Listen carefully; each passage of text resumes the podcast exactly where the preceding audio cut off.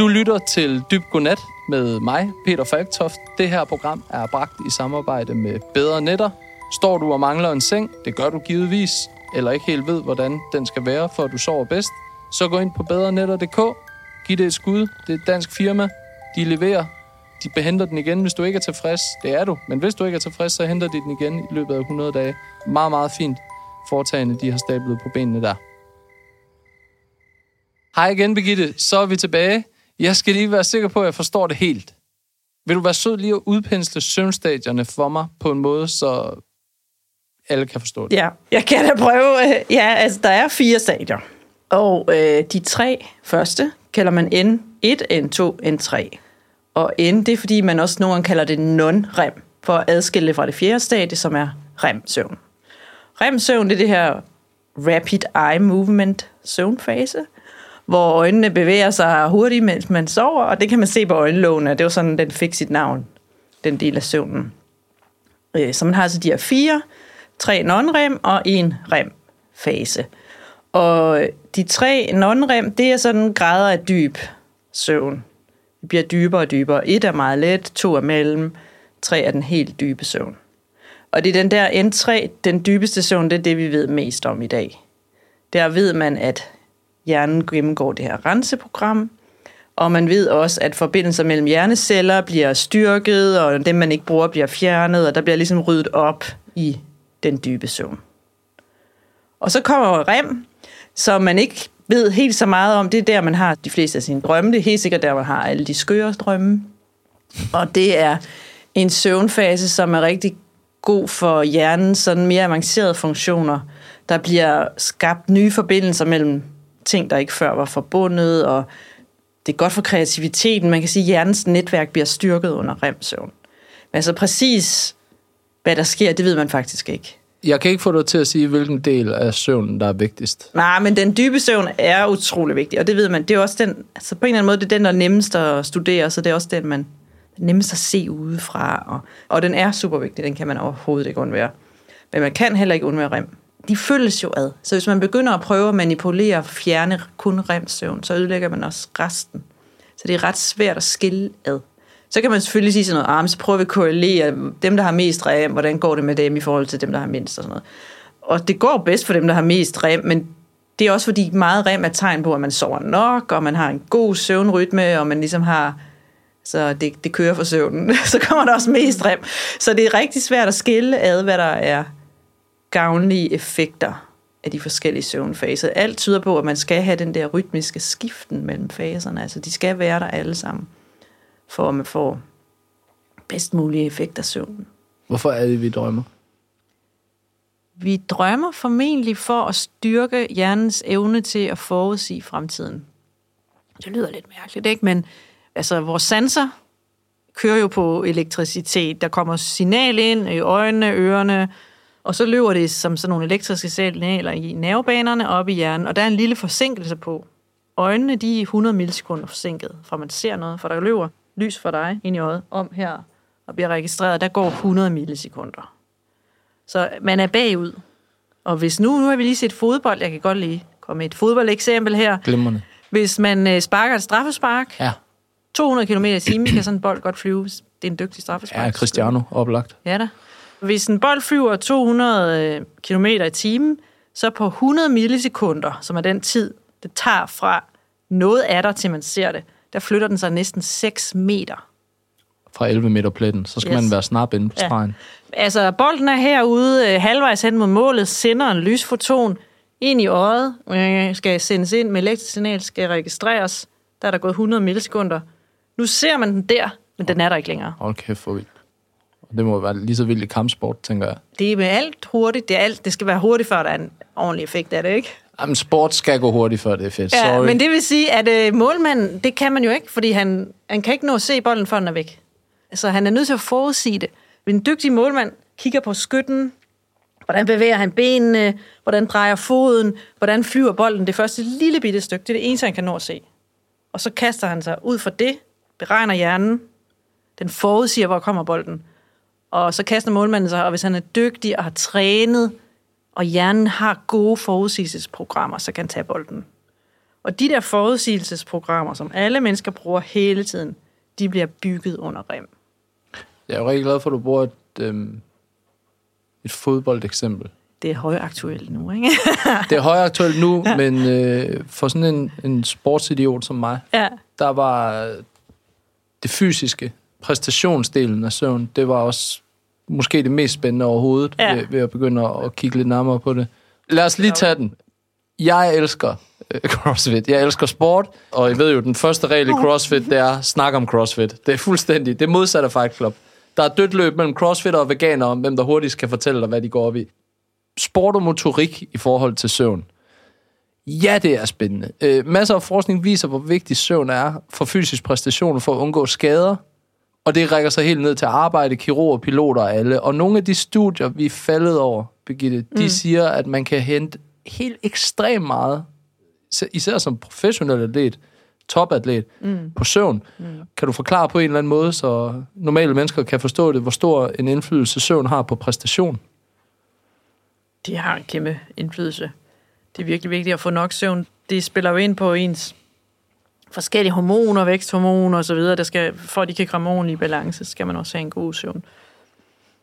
Og indlæring af motorikken, kæmpe rolle af søvn, restitution, altså alt, hvad man har brug for, hvis man gerne vil blive bedre til sin sport, altså få restitueret ordentligt, få indlært de motoriske programmer ordentligt, få god balance i ens energiomsætning, alt ja. bliver bedre af søvn. Jeg tror, du på et tidspunkt fortalte om Stanfords basketballhold. Ja. Er det ikke rigtigt? Jo. Det synes jeg var et virkelig interessant. Det var sådan noget af det første, der blev lavet. Nu jeg selv har været, jeg har været på Stanford øh, tre år, så det ligger jo også tæt på mit hjerte. Men øh, der, derovre, det er sådan også søvnforskningsvugge. Og, nå, men noget af det, de lavede, som virkelig fik folks øjne op for den gavnlige effekt på elitesport, det var, at de brugte basketholdet, som du siger, og så øh, spurgte de de der basketspillere, er der nogen, der kunne tænke sig at frivilligt sove mere, end de plejer i de næste 3-4 måneder, hvad det var. Ja, ja, så halvdelen af holdet meldte sig til det, og så skulle de sådan selv prøve at ændre vaner, så de kunne sove mere, og det lykkedes dem. Det var seriøse folk, ikke? Det kunne de godt. Så begyndte dem, der havde meldt sig at sove en halv til en hel time mere per nat. Og efter de der fire måneder, så fik både dem, der ikke havde gjort det, og dem, der havde gjort det målt, deres fysiske præstationer sammenlignet med før. Og så kunne man se, at dem, der var begyndt at sove mere, de var blevet hurtigere. 10% hurtigere på en 100 meter spurt. Og de var blevet meget bedre til at ramme kurven. 19 procent bedre. Ja. Det er jo vildt meget. Altså college ja, altså, basket det er faktisk i USA er en meget, stor ting jo. Og hvis man løber en 100 meter spurt på hvad, 10 sekunder eller sådan noget, og man løber et sekund hurtigere, det, det er ret meget. Det er kæmpe forskel, når man spurter ned ad banen som basketspiller. Så det var virkelig noget, der var sådan, what? Altså fik folks øjne op for, hold op. Og det er det eneste, de har gjort, det er, at de er begyndt at sove mere. De har trænet fuldstændig med til de andre. Så det er ikke, fordi de trænede mere. De har ikke ændret nogen andre ting det er ikke nogen hemmelighed, at jeg personligt finder det vanvittigt fascinerende, hvad sport og sportspræstationer har at gøre med søvn. Og det er noget, man kan bruge, uanset om man er professionel atlet, hvilket jeg på ingen måde er, eller ambitiøs sportsnørd, eller tømmer. Uanset hvad du laver, så skal vi næsten alle sammen bruge vores fysik i en eller anden kapacitet. Men en, jeg rigtig gerne vil tale med søvn om, det er Jeanette Ottesen. Hende kender du givetvis. Hun er svømmer, den mest vindende ikke bare svømmer, men atlet i Danmark nogensinde. Og generelt et af de mest stålsatte og ambitiøse sportsmennesker, jeg nogensinde har mødt. Så hende skal vi ud og snakke med om søvn. Ved du overhovedet, hvad vi skal? Vi skal snakke om søvn? Ja. Ja, det kan jeg jo godt være med på. Jeg er jo kongen, jeg sover jo. Det ved jeg godt. Ved du det? Ved du, hvor jeg ved det fra? Nej, det ved jeg ikke. Kan du huske, hvornår jeg mødte dig for første gang? Øh, nej. OL? Ja. Hvor? London 2012. Du var på vej væk fra foodcourten. Ja. Og du havde en uh, cookie fra McDonald's i, uh, i lommen. Of course. Og så havde du lidt travlt med at komme ud af samtalen. Nå. Og det kan der være mange grunde til, men du sagde, at det var fordi, at du lige havde taget en sovepille, og du skulle op og have en lur. Ja, det kan muligvis godt være rigtigt. Nu, nu det der med, med interessen for søvn, øhm, det er noget, der er kommet sådan i løbet af de sidste par år for mig. Jeg synes, det er vanvittigt spændende. Men hvis jeg skulle se ned på en ting, der sådan dukkede op, da vi begyndte at tilrettelægge det her program, så var det, at du midt under et OL kørte en sovepille midt på dagen i London. Og jeg kan huske, at jeg gik derfra og stod der sammen med søde med Steffensen. Vi mødte dig kort, da du var gået og var sådan, det er for sygt, fordi du skulle konkurrere dagen efter. Ja, men det er jo bare vigtigt jo at, at falde til ro dagen før. Ja, Ja. er det nerver? Det kan jo være mange ting, men hvis du ikke får din søvn, men det gælder jo i flere uger jo, altså op til. Ja. Men altså, specielt dagen inden, altså du skal lave så lidt som overhovedet muligt. Og præcis, hvis man har nerver, hvis man er meget nervøs, så kan man ikke falde til ro, og så kan man ikke sove. Du har været med til så komisk mange konkurrencer. Du har været professionel svømmer i hvad, 20 år? Ja, Derhen er, ikke? jo 21. Har du altid kørt sovemedicin for at få øh, den søvn, du har brug for? Nej, ikke altid. Hvornår var- begyndte det? Jamen, jeg vil sige, at det begyndte nok først rigtigt, da jeg fik en træner, som gik meget op i det. Og det var Paulus. Og ham fik vi som... Jamen, det har ikke været lang tid før det år. Jeg tror, det var 2009 eller sådan noget. Øh, hvad har jeg været 2009? Det har været 20, tror jeg. Ja. Jeg ved ikke, hvor meget han vidste, jeg skal være helt ærlig. Men han gik op i, at vi skulle sove. Og han gik op i, at hvis vi ikke kunne sove, så skulle vi have hjælp til at sove. Så han, øh, han kom med de her spanske sovepiller. øhm, Som simpelthen bare... Det, go- det gode, det man ikke engang kan få på recept herhjemme. Ja, det kan man ikke. Vi er jo nogle svagpisser med medicinen Ja. herhjemme Ja, i håndkøb. Det må vi sige helt Ja. objektivt. Ja, og det var Paulus ikke. Han Okay. var fløjtende ligeglad, og det smittede af på os, og vi havde sådan et, jamen selvfølgelig, det er jo fedt at sove, altså man kan bare mærke en kæmpe forskel, når man har fået sin søvn. Så jeg tog gladeligt imod de der sovepiller der. Altså jeg vil sige, jeg har altid været god til at sove. Men jo bedre man bliver til noget, jo større pres kommer der også, og jo sværere bliver det også at holde fast i den der helt rolige sende fornemmelse, inden man skal race, og specielt dagene op til, ikke? Har du nogensinde prøvet at ramme bassinet på en elendig natsøvn? Ja, det har jeg, og det, det fungerer ikke. Altså søvn for mig er altafgørende. Søvn for mig er øh, lovlig doping. Jeg vil sige, det er, det er blevet lidt udfordrende her øh, de sidste seneste par år, på grund af, at vi har fået en datter. Ja. Men det er altafgørende, og jeg kan mærke, når jeg får lov til at trække stikket, og faktisk når jeg er afsted på træningslejr og stævner uden min datter, altså, så, jeg bliver jeg et helt andet menneske. Har du en specifik erindring, hvor du virkelig godt kunne have sovet bedre, hvor du skulle konkurrere dagen efter? Jamen, øh, de sidste tre år, Det sidste, okay, det er, det er et langt stræk. Ja, altså jeg vil sige, før jeg fik barn, der lavede jeg jo absolut ingenting før en konkurrence og mellem mine træninger. Jeg sov to timer til middag, jeg sov minimum ni timer om natten. Øhm, I streg? Ja, Drømmen. hver gang jeg satte mig ind i en bil, øh, som passager selvfølgelig, eller et fly, altså jeg kunne sove med det samme. Jeg kunne sove hvor som helst, når som helst. Okay, du kan den der soldatersøvn. Ja, det kan jeg. Og det kan jeg ikke nu. Fordi øh, nu øh, er der selvfølgelig et, et instinkt inde i mig, som er blevet tændt. Ja. øh, i og med, at jeg er blevet mor, og den kan man ikke løbe fra, selvom jeg nogle gange gerne vil. Jeg kan bare ikke falde til ro på samme måde, fordi jeg hele tiden lytter efter, er hun vågen, eller Ja, ja. hoster hun, eller er hun lidt snottet, eller du ved, altså sådan, det er simpelthen så åndssvagt. Men, øh, Nej, det tror jeg ikke. Altså udefra, Nej. der ser det ud til, at det er søvnmangel, der får mor og far til at have hinanden. Som ja, ja, det er søvnmangel, der derfor folk bliver skilt. Det er glimrende tortur. Ja.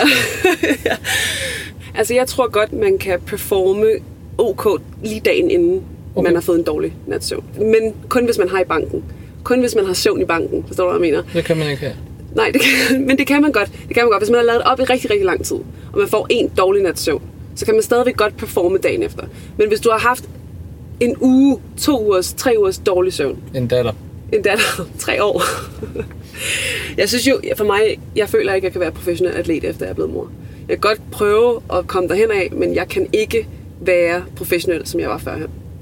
Det er umuligt. Er du nogle gange så nervøs, at du ikke kan sove inden et stort event eller stævne? Hvad siger man? Øh, Mesterskab, OL. OL. Altså, øh... nej, for jeg tager en sovepille. men hvis jeg ikke tog en sovepille, så ville jeg nok øh, ligge vågen noget tid, tror jeg. Jeg tror godt, jeg ville kunne sove, men jeg ville ikke kunne få mine 9 timer, for eksempel. 9 timer. 9 timer. Peter, jeg skal have 9 timer. Hvis jeg ikke får 9 timer, jamen, altså, så er jeg ikke den samme. Så har jeg ikke den samme energi. Hvad hvis du får 7? Jeg kan jo sagtens begå mig, det er jo ikke det. Men hvis, jeg, hvis, hvis vi snakker high performance, altså allerbedste scenario, det er, at jeg får 8,5-9 timer hver eneste nat i rigtig, rigtig lang tid forinden. Har du nogensinde sovet så meget, du var sådan overtræt? Overtræt? Når du siger, at du kan banke 9 timer af i streg, Ja. hvilket er imponerende. Ej, du skal prøve det. Det er helt fantastisk. Jamen det har jeg ikke gjort, siden jeg var 14, tror jeg. Prøv at høre. alle bør prøve det. Det er, det er jo noget af det mest fantastiske, og du har jo et helt andet overskud, både til dine medmennesker og til dig selv, altså, og til dit barn, hvis du har sådan et. Jamen, jeg har også ved at bide hånden af omverdenen, når jeg kan sove under. Ja, men det er jo det, man bliver en bedre version af sig selv. Og i mit tilfælde, så, så arbejder jeg bedst, hvis jeg får min søvn. Altså, de bedste resultater, jeg har, jeg har opnået i min karriere, det er jo altså, selvfølgelig før jeg fik barn. Og, øh, og perioder, hvor at jeg kunne fokusere udelukkende på mig selv. Altså, det er jo, jeg har jo levet et, et ekstremt egoistisk liv, indtil jeg fik barn. Og jeg vil sige, der er stadigvæk noget i mig, som hungrer lidt efter det der meget egoistiske, kyniske liv, fordi at jeg ved, hvilke resultater man kan få ud af det. Men det forstår jeg sagtens. Øhm, men nu har jeg altså bare noget andet, jeg, jeg også føler, jeg, jeg skal dyrke. Det er tre år siden, at du blev mor. Og udover de fysiske udfordringer, der følger med sådan en svangerskab, ud fra hvad jeg ved, der er jo også noget at indhente, men du slår meget ned på, at søvnen er blevet anderledes. Ja. Ikke kun fordi, at man skal være til stede om Ja. natten, det giver mening, men også fordi, der er noget dybt inde i hjernen på dig, der hele tiden Ja. holder dig måske lidt mere vågen, end du var før i tiden. Hvad er egentlig sværest at komme tilbage fra? Er det søvnmønster, eller er det det fysiske? Søvnmønstret. Det er vanvittigt interessant. Altså det fysiske, det kan man godt. For igen, altså, ud fra hvad jeg ved, og det er ikke meget, en fødsel virker som en ordentlig omgang. Altså Ja. det ser, hold op, øh, Jo, ja. det ser hårdt ud. Det ser virkelig hårdt ud. det er det også. Og jeg tænkte, så vil jeg hellere er- sove dårligt et stykke tid. Ja, øh, men det er, altså, en fødsel er jo det sindssygste. Det er det mest sindssyge. Men- Angiveligt. Jamen, Det påstår jeg. Men det er det. det. Det er meget smertefuldt, og det er den mest smertefulde, jeg nogensinde har oplevet. Men øh, der, går, der går urkvinde i en, når man, når man føder sådan et barn der. Og åbenbart også, når man sover bagefter. Altså, nej, men jeg, det jeg mener bare, det er, at det kan man sagtens komme sig over. Og man kan sagtens få sin krop tilbage. Man kan sagtens øh, blive lige så stærk. Jeg er stærkere nu, end jeg var før jeg fik barn. Altså, jeg, jeg, jeg, jeg, Mom strength. Ja, men altså, du ved, jeg, jeg squatter mere, end jeg gjorde før. Jeg, jeg, jeg hiver mere, end jeg, jeg gjorde før. Og Øh, Hvad er dit bedste råd til øh, folk, der uanset om de er på vej til OL, eller bare gerne vil prøve at vinde en workout, eller blive bedre til den sport, de elsker, til at få en bedre søvn? Mit allerbedste råd, det er at lade være med at sidde på din telefon, inden du skal sove. Faktisk så har øh, jeg praktiseret de sidste par år, faktisk siden jeg blev mor, ikke at sidde på min telefon en hel time, inden jeg går i seng. Så hvis jeg har et mål om at gå i seng kl. 10, det har jeg helt sikkert, end nogle gange endda 9.30, så øh, lader jeg simpelthen være med at kigge på min telefon fra 8.30 af. Går du altid i seng omkring samme tidspunkt? Ja, og det er jo selvfølgelig også en af punkterne. Ja. Øh, hvis du går i seng på nogenlunde samme tid, plus minus en time, og står op på samme tid, plus minus en time, det er også der, man siger, at det er det ideelle. Fordi så vender du kroppen til at have en rutine hver dag, og så bliver det også nemmere for dig at falde i søvn på de her tidspunkter. Så det er rigtig vigtigt, hvis du gerne vil have en god søvn, at have en rutine med din søvn. Hvor meget skærmtid bruger du i døgnet? To timer Imponerende. cirka. Men jeg tror bare, at altså sådan, så gør jeg dem så også intensivt. så sidder jeg nærmest to timer i træk på min telefon. Men så, altså, men, Der bliver liket igennem de der bliver to rigtig, timer. ja, der bliver postet, Så er det også og der bliver liket. Så er det overstået. Lige præcis. Øh, men så der om aftenen, så ligger jeg den fra mig. Også fordi, at så får man også bare en bedre kvalitetstid med, med ens, øh, dem man lige er sammen med. Ja, Jamen, det er jo, gælder jo for alle, uanset hvad Ja. ja. man laver. Så at lægge telefonerne noget mere væk. Ja. Jeanette Ottesen er en vanvittig atlet. Sikkert dog en professionel størrelse, vi har med at gøre her. Vi er jo i en tid, hvor vi, og med vi mener jeg i særdeleshed også mig selv, jagter alle mulige små tips og tricks til at blive marginalt bedre. Kunne jeg have en anden sko på? Kunne jeg sidde lidt anderledes på cyklen? Hvad nu, hvis jeg bruger de her compression pants? Eller øh, jeg ligger mig i et eller andet kar og prøver at slappe af i en time. Ja, Ja. Der er så mange ting, og ja. det er en kæmpe industri. Vi jager alle sammen ting, der kan skubbe vores præstation udenfor, når vi reelt er aktive. Mm.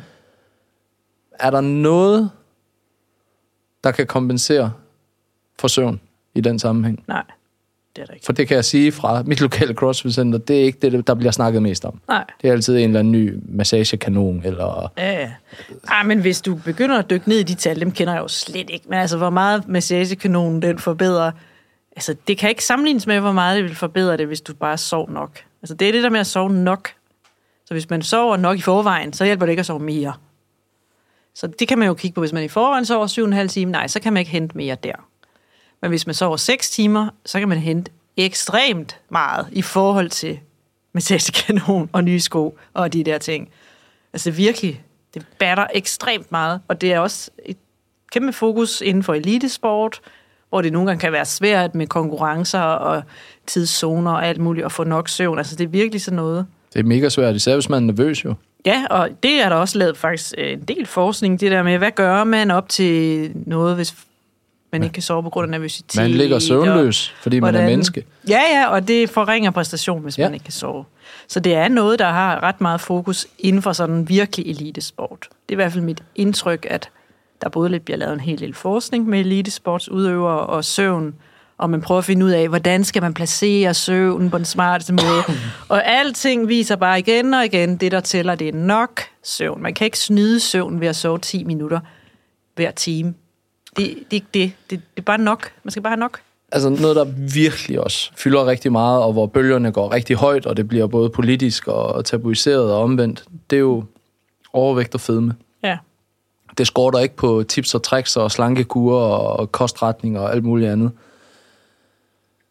Hvad har søvn skulle have sagt i forhold til forbrænding og overvægt? For det er jo også, om man ved det eller ej, et kæmpe problem i den Ja, vestlige ja, verden. ja, men igen, det er, det er kerne for et godt helbred, det er at sove nok.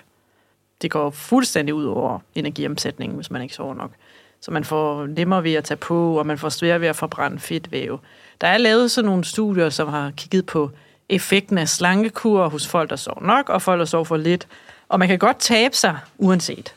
Men det problemet bliver, at hvis man sover for lidt og begynder at tabe sig, så har man større tendens til at tabe muskelmasse og ikke så meget fedtvæv. Hvis man sover nok, så taber man fedtvæv. Det er og det er jo det, man vil. Man vil jo af med fedtvævet og ikke sine muskler. Hey, vi vil alle sammen ligne uh, Chris Hemsworth som Thor i Avengers. Det er Ja. sådan, verden er. Det er Eller mig, der lavede den. med ham. Ja, absolut. Det, det, de og to. det, der er jeg, jeg vil gerne begge dele. Ja. Jeg vil gerne ligne ham, og jeg skulle egentlig også lige prøve at være kæreste med ham. Ja, han er flot. Øh, men vi vil jo alle sammen gerne være Ja. hakket og have en minimal fedtprocent og ligne superhelte. ja.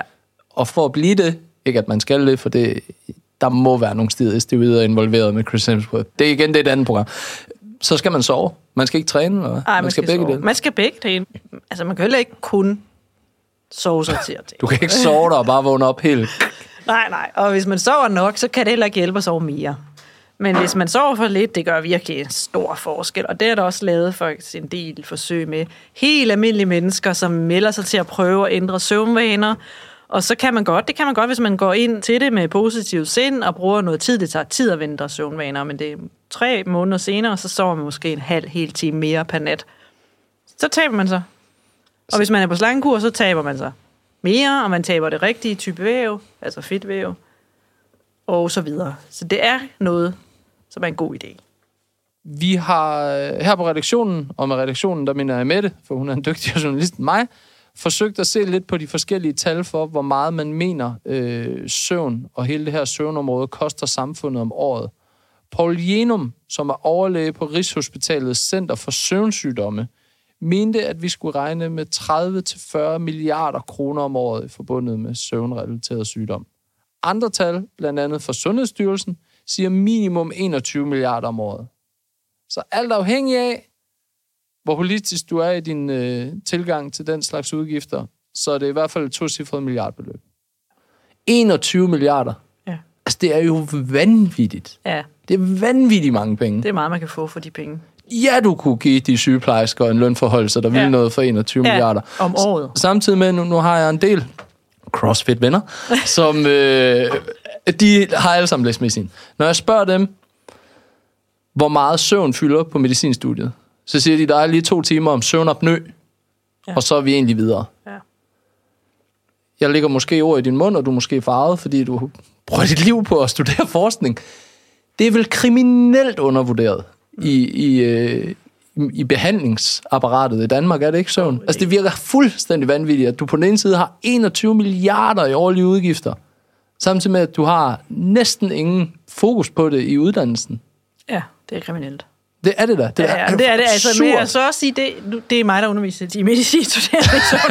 og jeg er faktisk ved at prøve at få en forelæsning mere. Fordi jeg har en forelæsning, som hedder Hjernens rytmer, som En? dækker alt. med døgnrytme og søvnregulering og alt, og det er jo alt for lidt med al det nye viden, vi har. Så nu vil jeg presse igennem, at vi får i det mindste én forelæsning mere. Og så har vi også en øvelse, hvor vi viser lidt, hvordan man måler det. Men det fylder meget lidt, men i det hele taget, altså, medicinstudiet er øh, et hårdt studie, det er meget presset, det er ekstremt meget, de skal lære. Altså, der kan du snakke om søvnunderskud. Det kan De gutter, og de drikker bajer ved siden af og laver crossfit. Hvordan de overhovedet er i live, når de øh, starter i turnus, I do not know. Ja. Men der er knald på. Det er der, så man kan sige, jeg vil gerne have, at der var endnu mere undervisning i søvn, men der er jo også mange andre emner, der skal dækkes, øh, når man skal være læge. Så man kan sige, det, det er når de kommer ud i sidste ende og bliver specialister, og det er der, man måske skulle have nogle flere, der endte med at blive søvnlæger, kan man sige. Ikke? Ambitionen er selvfølgelig, at alle lægestuderende går hen og bliver søvnlæger nu, når de har hørt det her program. Så øh, kæmpe tak for i dag, Birgitte. Vi, vi ses snart igen. Du har lyttet til Dyb Godnat med mig, Peter Falktoft. Det her program var bragt i samarbejde med Bedre Netter.